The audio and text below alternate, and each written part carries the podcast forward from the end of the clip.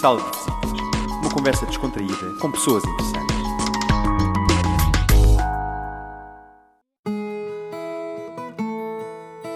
Olá, caras amigas e caros amigos da sala de visitas, sejam bem-vindos. Eu sou Isabel Xiaomiao. Muito obrigada por nos acompanhar em nosso programa Falando de Beijing.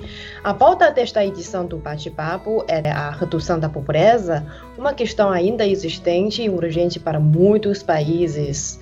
Uh, no caso da China, o governo projetou que até 2020 eliminaria toda a pobreza extrema nas áreas mais carentes, e essa meta foi cumprida com a retirada dos últimos nove contados da província de Guizhou da lista oficial da pobreza absoluta em 24 de novembro. E também precisamos lembrar que desde 1978, o país já retirou 800 milhões de habitantes rurais da pobreza com a implementação de reformas e medidas específicas. Para discutir este tema, hoje temos o privilégio de receber o especialista brasileiro Elias Jabor professor em Ciências Econômicas e Relações Internacionais da Universidade do Estado do Rio de Janeiro e autor de quatro livros sobre a China, para compartilhar conosco suas observações e visões sobre os meios de combate à pobreza. Muito boa noite, professor. Fico muito agradecida pela sua participação. Isabel, eu que fico muito honrado de falar com a com uma equipe chinesa de comunicação e dizer muito que eu admiro muito a China, esse esse esse feito assim, esse feito monumental de ter eliminado a pobreza extrema deveria ser uma notícia de alcance mundial, né? Infelizmente a mídia internacional não dá o alcance o uhum. alcance merecido para esse tipo de feito, mas eu acho que a China já, já, já faz história enquanto um país independente, enquanto uma, uma experiência diferente de poder político, né? Já acho que os chineses estão fazendo história e a humanidade ganha muito com isso, eu acho. A professora já falou um pouco sobre esta conquista e vamos eh, começar por uma questão universal. Do ponto de vista de desenvolvimento social, por que o combate à pobreza é importante? E como a redução da pobreza faz parte dos 17 objetivos do, do milênio da ONU? E ao longo desses anos, como os países têm tratado essa questão? Colocando isso na agenda pro, uh, prioritária dos próprios governos? Então, Isabel, a, é uma questão muito, muito complexa, porque uma coisa é você falar, colocar como objetivo do milênio, um objetivo governamental, acabar com a pobreza extrema. Acho que isso é um, isso é um ponto. Outro ponto é ter políticas, vamos dizer assim, focadas e, e focadas, voltadas para o fim da pobreza. Hum. Então, a China, por exemplo, enquanto, enquanto ela, eu acho que o principal é, meio explicativo para que a China tenha alcançado esse objetivo foi que, ela, foi que ela colocou no topo da agenda essa questão, ou seja, a China vai acabar com a pobreza em 2020, colocou uma meta e fez, usou todos os meios institucionais, políticos, financeiros para alcançar essa meta. Ela não economizou esforços para isso, não é? Foi quase que uma comoção nacional, assim, uma, uma, uma, uma agitação nacional em volta do, em volta da, do enfrentamento de um problema e eliminação desse problema. O resto do mundo tem uma, tem uma forma diferente, né? ou seja, o resto do mundo está tá, tá enfrentando problemas que são justamente, vamos dizer assim, problemas causados pela falta de políticas voltadas à solução da questão da pobreza, né? Então, se uhum. você pega, por exemplo, o mundo, o mundo hoje, o Brasil em particular, tem políticas voltadas para o enriquecimento de algumas pessoas e não, e não para o enriquecimento de toda a população. Hum. É? Ou seja, o mundo inteiro caminhando para um sistema de distribuição de renda que privilegia alguma, apenas algumas famílias, algum, alguns grupos econômicos, que são os grupos que tomam conta do poder político dos Estados Unidos, da Europa, do Brasil. E a China não, a China tem um, um outro, um outro tipo de poder político, né, que, que coloca como prioridade o fim da pobreza extrema, é, o, o alargamento do mercado consumidor, a, a inclusão social, enfim são agendas, é, agendas estratégicas amplamente diferentes do que, a, que a China tem desenvolvido o Ocidente tem desenvolvido isso, né? 30% das pessoas que saíram da pobreza nos últimos 40 anos são chineses. Se, se tira a China do mapa, do mapa mundial, é, nos últimos 40 anos a pobreza no mundo aumentou e não diminuiu, né? Então a China é um caso isolado em um mundo completamente diferente, né? É um caso isolado. A China e Vietnã são casos isolados, né? No que cerne a grandes feitos no combate à pobreza, né? Sim, e especialmente com essa pandemia, parece muitos são as pessoas pobres são mais vulneráveis diante dessa pandemia. E o professor já mencionou algumas conquistas da China na área de uh, uh, eliminação da pobreza. E comparando com essa panorama geral do mundo, como o senhor enxerga este compromisso e os esforços do governo chinês e também do Partido Comunista da China para eliminar a pobreza? É, onde eu tenho oportunidade de falar sobre a China, eu tenho tentado chamar atenção para os especialistas, os pesquisadores, os economistas, que tem que ser dada uma atenção especial para a engenharia social que está sendo constituída na China nos últimos 40 anos, né? Eu acredito que a engenharia social que o Partido Comunista está liderando, cuja construção está sendo liderada pelo Partido Comunista, é a engenharia social mais avançada que existe no mundo de hoje, tá? Você pega, por exemplo, é, os países europeus, os Estados Unidos, são governos de ricos, né? Ou seja, os Estados Unidos, nos últimos 40 anos, se você for dar uma, observar os dados, vai perceber que a produtividade do trabalho aumentou nos Estados Unidos, enquanto que a renda dos trabalhadores não foi mantida na, no mesmo patamar em 40 anos. Então, nos Estados Unidos está acontecendo um movimento que é o contrário da China.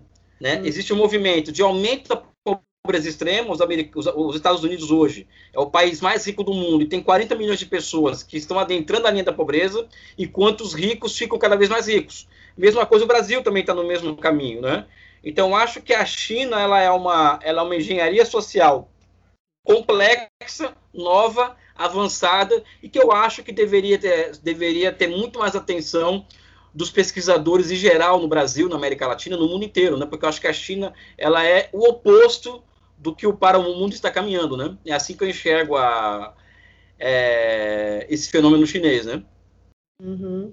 E aqui temos também uma uma ideia precisa ser esclarecida é o padrão que define a pobreza absoluta ah, na verdade, a China combina a linha do Banco Mundial de 1,9 dólares por dia com a renda per capita na zona rural registrada em 2010 de 2.300 yuans por ano. E neste ano, esse limite já foi ajustado para 4 mil yuans, conforme os índices de preço do mercado. E então, em sua avaliação, essa diretriz é justa para verificar a conquista da China da erradicação de pobreza, uma vez que esse número sofre alguns, algumas dúvidas em mídias internacionais. Então, é, eu particularmente acredito que cada país vai ter que alcançar o seu, a sua própria métrica do que é uma, do que é uma, do que é uma família, uma pessoa abaixo da linha da pobreza e uma família, uma pessoa acima da, da linha da pobreza, porque cada país é uma realidade diferente. Sim, não sim, é? sim. Ou seja, o, um camponês nos Estados Unidos, por exemplo, onde não existe muitos camponeses, vivem de um jeito e na China de outro. Né? O que eu acho que as pessoas têm que perceber, é, Isabel, é que, é que um país que tem ainda, ainda trabalhando na agricultura cerca de 250 milhões de camponeses, ou seja, uma população muito maior que o Brasil, e, e o país consegue manter esses camponeses é, dada as diferenças, as diferenças de produtividade de trabalho do campo da cidade e mesmo de, de, das diferenças de produtividade interregionais na China. É, Guangzhou, por exemplo, é uma, é uma, é uma província, por exemplo, muito diferente do, de, do que Ronan, por exemplo, do que, do que Gansu. Ou seja, são, são muitas diferenças dentro da própria China. Né? Então, eu acredito que a métrica que o governo chinês utilizou para aferir o que é um pobre extremo ou não é o correto para a China. Isso não significa que é correto para o Brasil pra, pra, e para outros países. Eu acredito que para a China, sim, eu acho que é uma métrica correta, porque parte da própria realidade chinesa, e não de uma realidade de fora da China, ou uma realidade que os técnicos do Banco Mundial acreditam ser verdadeira ou falsa, né? ou seja, a China parte da sua própria realidade. Agora, achar que a imprensa ocidental vai dar destaque para esse feito chinês é uma ilusão. Ou seja, a imprensa ocidental, aqui no Ocidente, quem manda na mídia, por exemplo, são bilionários, são bilionários, são os, o, É, aqui no Brasil, por exemplo, são sete famílias, se você não sabe, Isabel, sete famílias controlam 80% do, das informações que chegam a minha, a minha, aqui ao meu ouvido, né? Uhum. Ou seja, são sete bilionários. E esses caras não querem interessados em falar que o socialismo chinês é superior, é melhor do que o capitalismo que eles pregam aqui para o Brasil, por exemplo. Não é? Então, não, eu não espero que, esse, que essa gente vai dar destaque ao feito de um, de um país como a China. Né? Isso é uma ilusão que, não, que, não, que eu não guardo de jeito nenhum, né? De qualquer forma, as medidas eh, que a China adota no alívio da pobreza são visíveis, como, por exemplo, o presidente chinês Xi Jinping formulou em 2013 o conceito de combate à pobreza com precisão e baseado nisso, o país mobiliza um grande número de pessoal e recursos para ajudar em cada situação, em cada realidade. O senhor uh, teria algum comentário a respeito do papel dessa orientação para a China alcançar essa meta? Como você vê essa experiência? Isabel, eu acredito que a China, nos últimos 40 anos, ela passou por experiências boas e ruins que, hum. foram, que foram servindo de lições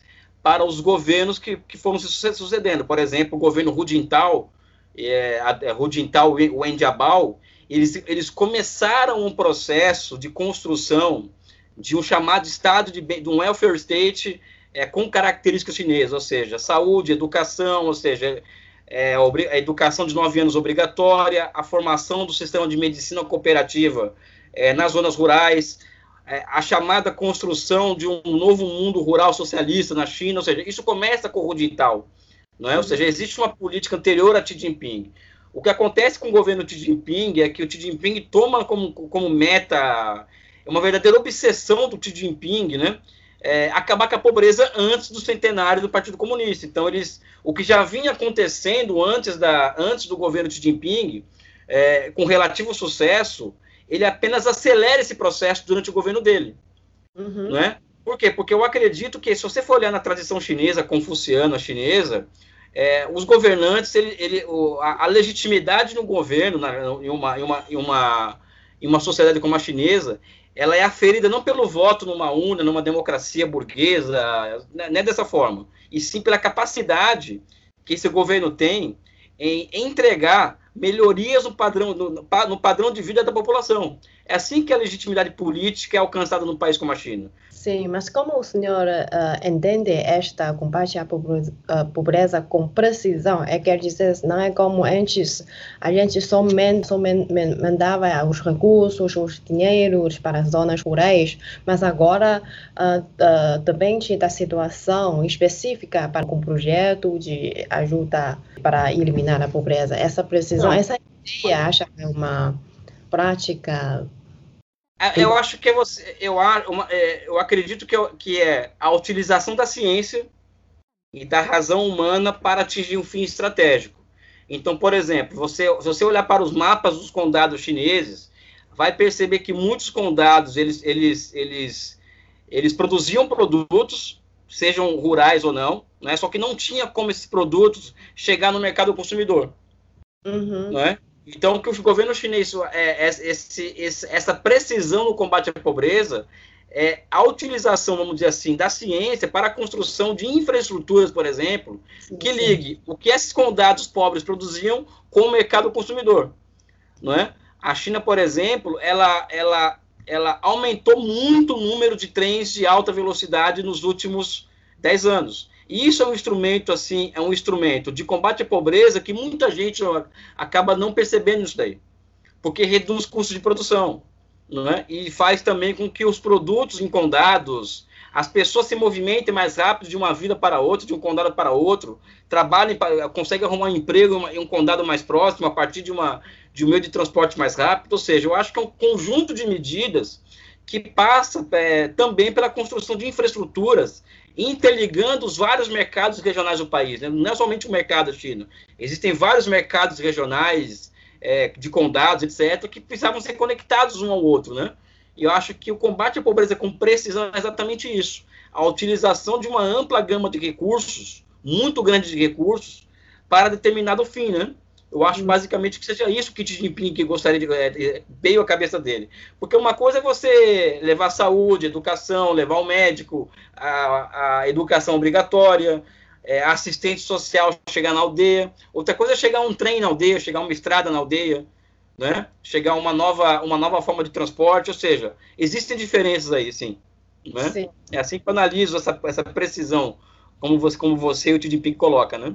Sim, e além, de fato, além desta, desta logística, o uso da internet, a internet e as compras uh, online, compras live, também ajuda muito a acelerar muito este processo de combate à pobreza.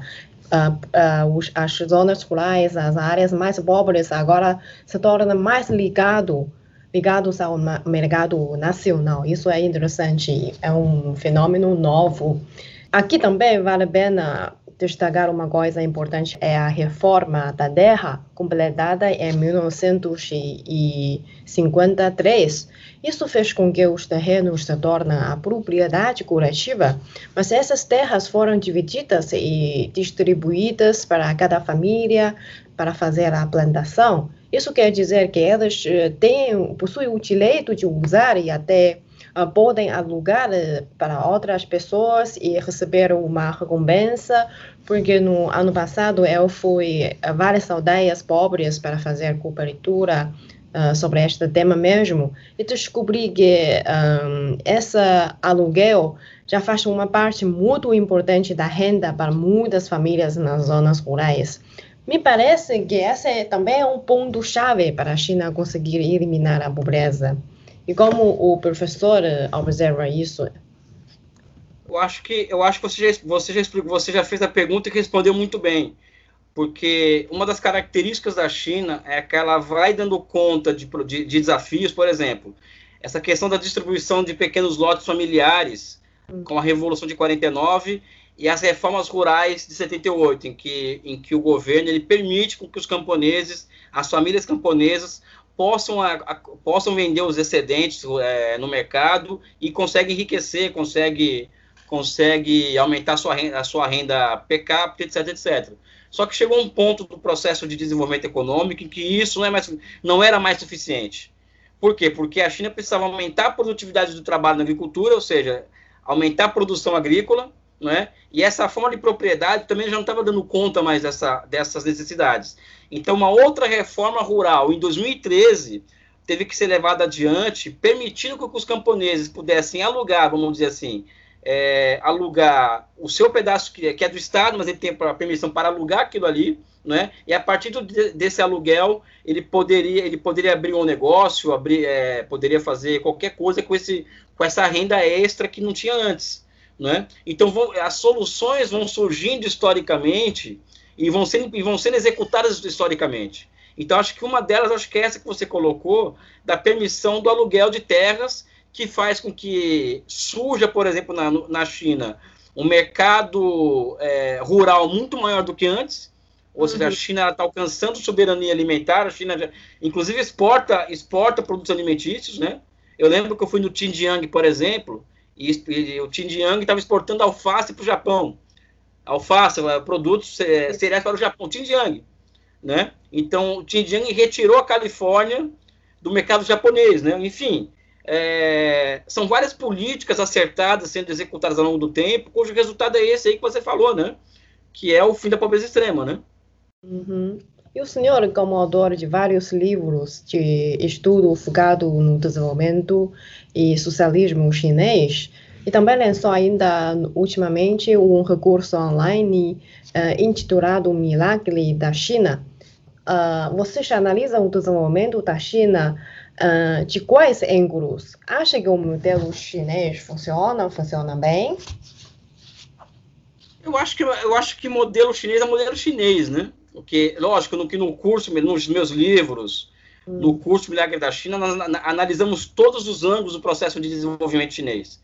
Desde o combate à pobreza até o surgimento de grandes empresas como a Huawei, a Xiaomi e outras empresas.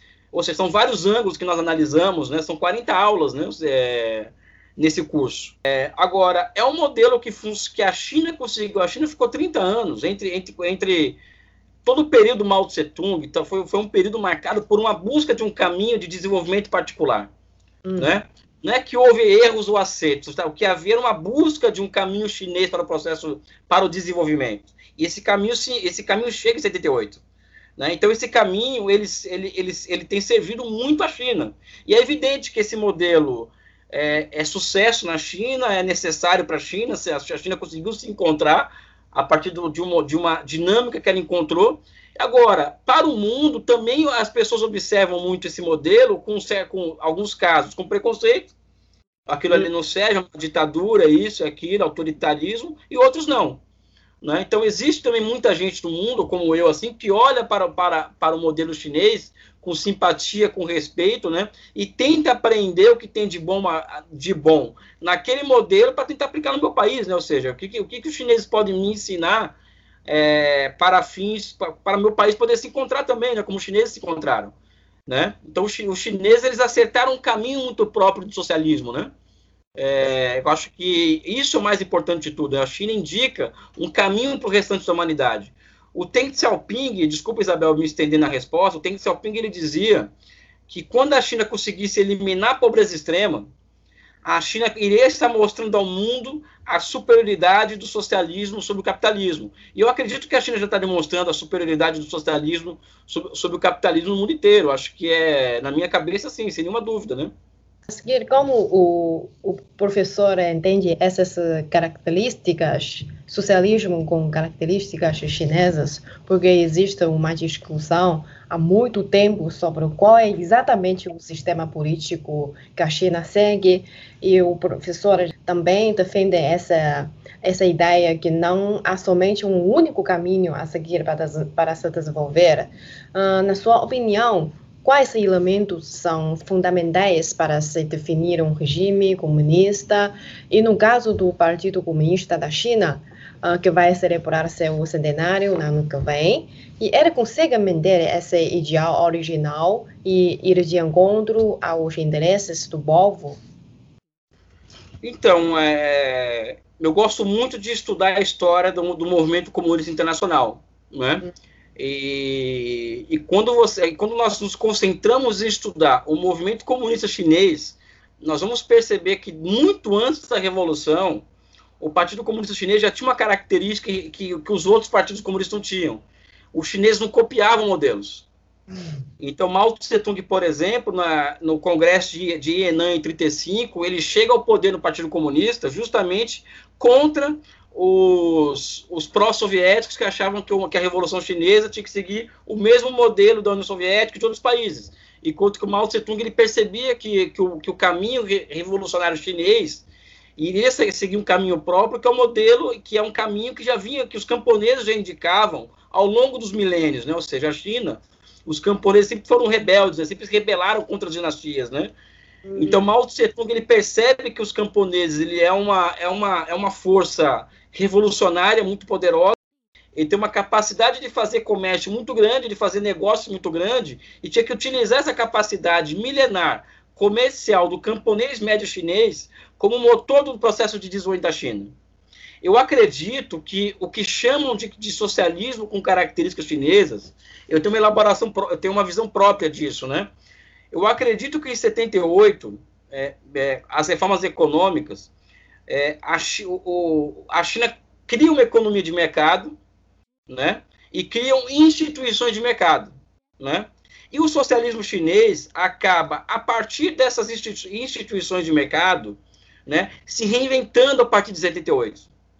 Ou seja, esse socialismo que vai se reinventando a partir das instituições que surgem em 78, mercantis, né, é o que eu chamaria de socialismo com, com características chinesas. Né? Ou seja, um socialismo que vai se reinventando ao longo do tempo, a partir de instituições que vão surgindo ao longo do tempo nos últimos 40 anos. Né? Então, acho que esse é o socialismo com, características chinesas. E hoje, esse socialismo ele tem uma característica, é, Isabel, que também é uma opinião minha particular, uma visão própria minha, de que, é os, de que é a utilização da razão uhum. é, como instrumento de governo. Ou seja, a China é uma sociedade guiada pela ciência.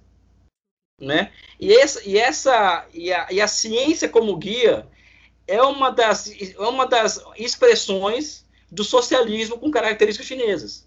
Né? Eu tenho uma visão muito própria desse processo, né? Tem, é, mesmo dentre os, os pensadores marxistas, os, os, que analisam o processo chinês, eu tenho uma visão muito própria daquele processo, né?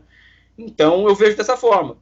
Eu acho que o socialismo com características chinesas, ele é um socialismo que ele vai se reinventando ao longo do tempo, de acordo com o nível de desenvolvimento que o país vai alcançando, né? E é um socialismo que nasce lá atrás, na década de 30, na longa marcha, naquele processo heróico da, revolucionário, é ali que começa a, se, a sedimentar uma forma chinesa, vamos dizer assim, de se construir o socialismo, né?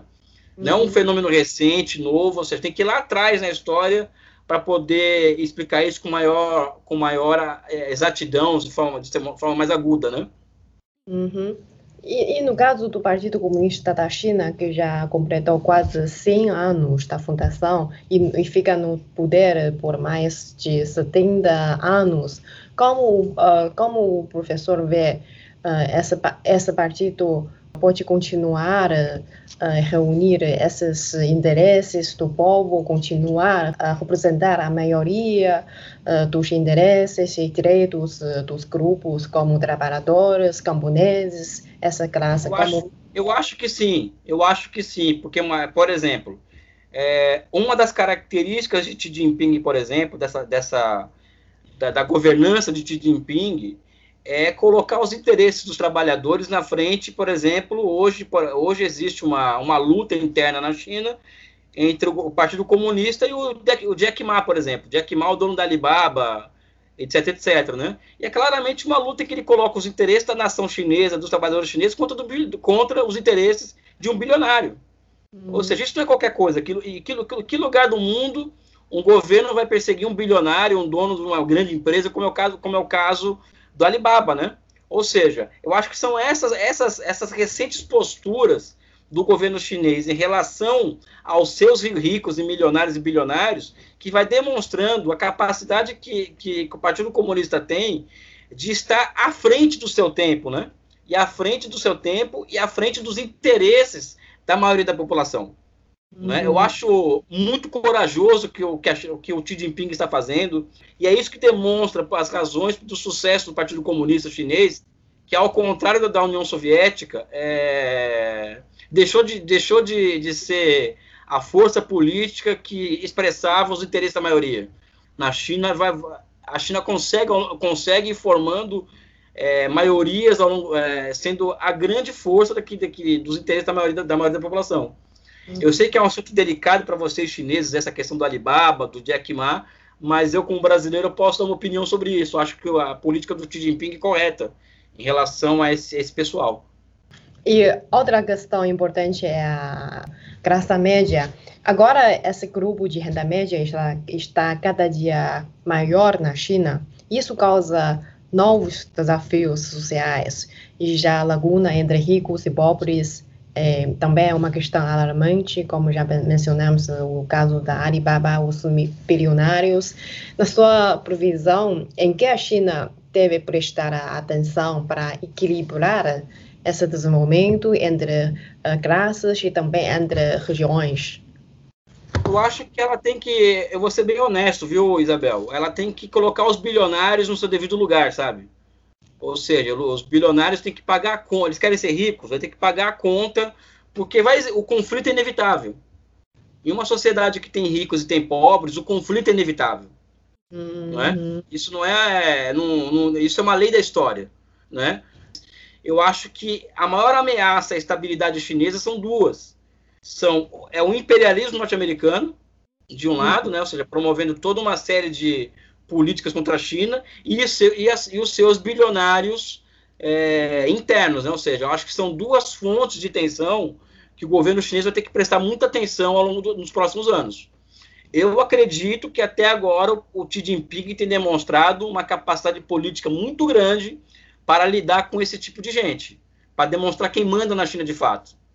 Né? Porque achar que as pessoas vão ser ricas e, vão, e não vão querer o poder, vão querer o poder sim, sabe? Não é? Então eu acho que o que o nosso amigo, nosso presidente, nosso camarada Xi Jinping está muito correto e sabe desses perigos todos, assim. Tudo que eu estou falando ele já sabe, viu? Pode ficar tranquilo, você que é chinesa, e preocupada com os destinos da China, pode ter certeza que ele sabe de quais são os verdadeiros inimigos a combater para manter estabilidade social, para aumentar, aumentar a classe média, diminuir o fosso entre ricos e pobres, entre regiões, etc.